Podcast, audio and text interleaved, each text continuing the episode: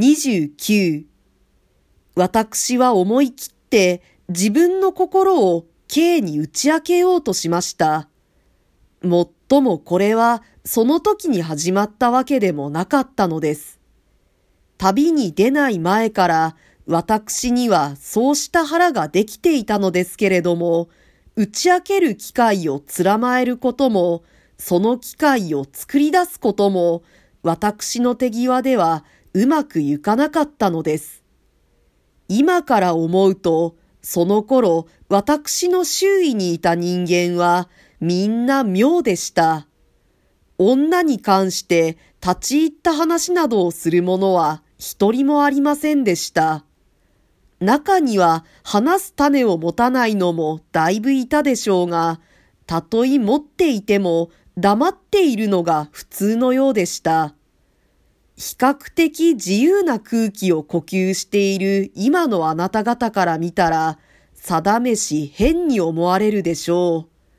それが同学の予習なのか、または一種のはにかみなのか、判断はあなたの理解に任せておきます。K と私は何でも話し合える仲でした。たまには愛とか恋とかいう問題も口に上らないではありませんでしたが、いつでも抽象的な理論に落ちてしまうだけでした。それもめったには話題にならなかったのです。大抵は書物の話と学問の話と未来の事業と抱負と収容の話ぐらいで持ちきっていたのです。いくら親しくっても、こう硬くなった日には突然調子を崩せるものではありません。二人はただ硬いなりに親しくなるだけです。私はお嬢さんのことを K に打ち明けようと思い立ってから何遍歯がゆい不快に悩まされたか知れません。私は K の頭のどこか一箇所を突き破ってそこから柔らかい空気を吹き込んでやりたい気がしました。あなた方から見て少子千万なことも、その時の私には実際大困難だったのです。私は旅先でもうちにいた時と同じように卑怯でした。私は始終機会を捉える気で K を観察していながら、変に高等的な彼の態度をどうすることもできなかったのです。私に言わせると、彼の心臓の周囲は黒い漆で厚く塗り固められたのも同然でした。私の注ぎかけようとする血潮は、一滴もその心臓の中へは入らないで、ことごとく弾き返されてしまうのです。ある時はあまり K の様子が強くて高いので、私はかえって安心したこともあります。そうして自分の疑いを腹の中で後悔するとともに、同じ腹の中で K に詫びました。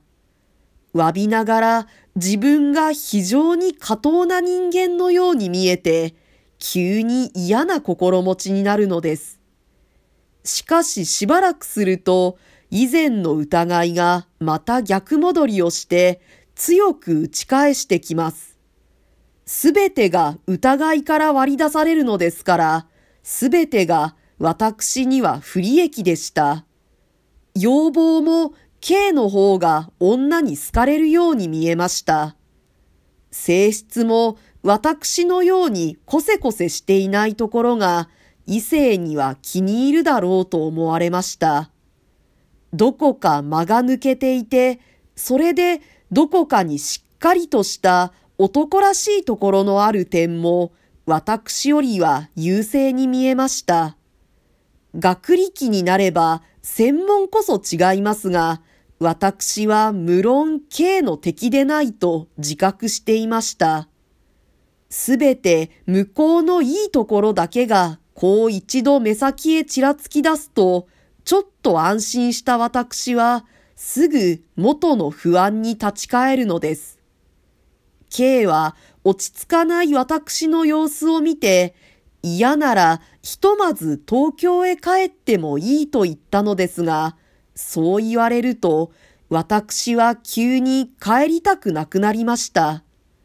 実は K を東京へ返したくなかったのかもしれません。二人は房州の花を回って向こう側へ出ました。我々は暑い日にいられながら苦しい思いをして上総の底一里に騙されながらうんうん歩きました。私にはそうして歩いている意味がまるでわからなかったくらいです。私は冗談半分 K にそう言いました。すると K は足があるから歩くのだと答えました。そうして暑くなると海に入っていこうと言って、どこでも構わず潮へ浸かりました。その後、また強い日で照りつけられるのですから、体がだるくてぐたぐたになりました。